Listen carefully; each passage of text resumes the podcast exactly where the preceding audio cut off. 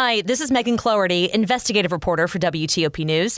If you like top news from WTOP, we think you'll love our new podcast called the DMV Download, where we take a more in depth look at the biggest local stories of the day happening in our area. We hope you check it out. Gun charges dismissed against two men police said were planning a mass shooting in Richmond. I'm John Domen. A tractor trailer stopped on local railroad tracks, Frederick, Maryland, hit by a van, by an Amtrak train, that is. A new recruitment pitch to businesses refers to Maryland's abortion laws. I'm Kate Ryan. Gains on Wall Street at the closing bell. The Dow was up 416. Nasdaq picked up 319 in Wednesday midweek trading. S&P was up 64. Good morning. Welcome in 3 o'clock on WTOP. This is CBS News on the Hour, sponsored by NHTSA. I'm Christopher Cruz in Washington. A heat wave has moved into Kentucky just as floodwaters recede, revealing the awful extent of the devastation. The Weather Channel's Justin Michaels. In the small town of Neon, Kentucky, devastation and destruction can be found everywhere. We're used to some flooding and some water up in the street, and, and we can deal with that. But when it gets 10 or 12 feet in the street and takes out every single business, it has impacted everybody's life.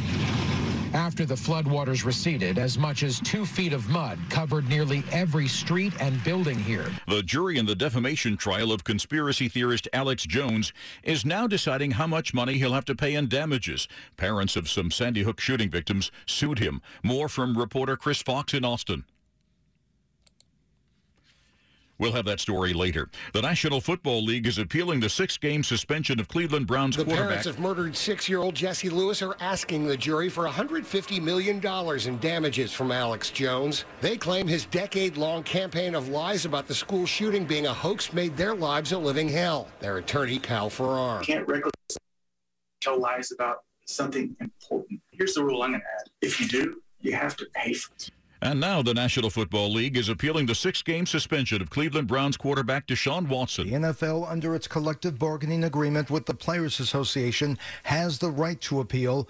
Under this agreement, Commissioner Roger Goodell or someone designated by him can then make a final ruling. The league had wanted a minimum one-year suspension plus fines. It's unclear when a final decision will be handed down. CBS's Steve Futterman, the man accused of kidnapping a 12-year-old who escaped by chewing through her restraints, has also been charged with killing Sandra Vasquez Ceja and her son. WRBL TV's Elizabeth White has the story. Reyes is charged with kidnapping, multiple counts of capital murder, and abuse of a corpse. He remains behind bars in Tallapoosa County on no bond. Meanwhile, the 12 year old survivor is being praised for her perseverance by law enforcement. We are told she is in a protective, safe environment. The man accused of killing seven people and wounding dozens more in a shooting at an Independence Day parade in suburban Chicago pleaded not guilty Wednesday. Lake County State's Attorney Eric Rinehart. He is facing 21 counts uh, of first degree murder. If any of if he is convicted of murdering any two people, he will face natural life without the possibility of parole. A 74-year-old former school teacher from suburban New York City has been sentenced to 30 months in prison for mailing dozens of violent threats to LGBTQ-affiliated individuals, groups, and businesses. This is CBS News. Never miss a moment. Top news from WTOP 24 7, 365. Listen on air, on Alexa, and on the WTOP app. WTOP and Silver Diner now bring you Free Lunch Friday to thank you for listening to WTOP, whether you're at home, at work, or on the go. Three winners every Friday.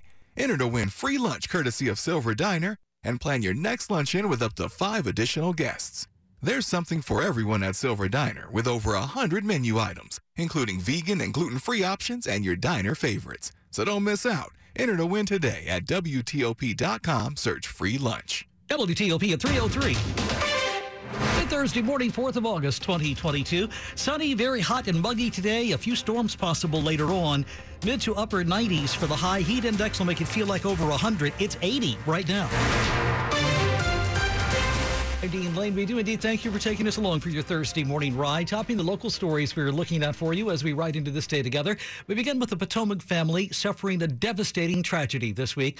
Fire engulfed their vacation home in the Hamptons early yesterday morning, killing two sisters. Jillian Weiner, a 2019 graduate of Holton Arms School for Girls in Bethesda, and her sister Lindsay, a 2021 Holton Arms grad, died in the fire that broke out while they slept at their vacation rental in Southampton. Their mother, father, and brother, Alyssa Lewis and Zach Weiner, survived. Lewis Weiner was recently installed as the president of Washington Hebrew Congregation. A spokesperson for the congregation says the community is heartbroken. The family has touched many lives at Washington Hebrew. Jillian was a rising senior at University of Michigan, Lindsay a sophomore at Tulane. Dick Uliano, WTOP News. WTOP at 305 Thursday morning. Last month, Richmond police said they thwarted a plan, a planned mass shooting, actually, at a popular park hosting July 4th festivities on that day. Now, as WTOP's John Domen reports this Thursday morning, there are some new developments in this case. State gun charges have been dismissed against two Guatemalan immigrants whose arrests last month led police to say they stopped a mass shooting targeting a park on the 4th of July in Richmond. Though now they're facing federal charges, prosecutors say Julio Alvarado Dubon and Roman Balcarcel Bavagas were planning a shooting, but not at any specific location. Federal prosecutors are going after Alvarado Dubon on a charge of possession of a firearm by a non U.S. citizen, while Balcarcel Bavagas is charged with being in the U.S. illegally. Neither man faces any charges related to planning a mass shooting. John Domen WTOP News. An Amtrak train eh, moving again now after hitting a semi truck in Frederick County, Maryland on Wednesday.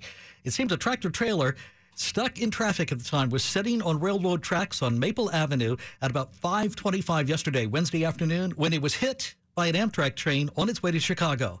The Frederick County Fire Department says the crash smashed the tractor trailer into a pickup truck and the pickup into a building. The driver of the pickup was taken to the hospital with injuries not considered life threatening. No one else, luckily, was reported hurt. Sean Emerson of Gaithersburg tells WTOP this morning he and his girlfriend were on that train headed to Pittsburgh for vacation when they felt a jolt, then learned actually what happened. We were stuck there about an hour at Brunswick where the crash happened, but after an hour, the uh, conductor came on and announced that the whole train had been inspected from the outside and there's some slight slight dent on the, the front right side of the locomotive, but all the equipment was functioning fine. There's nothing under the train, so we were cleared to proceed. The crash caused delays for several trains for a time.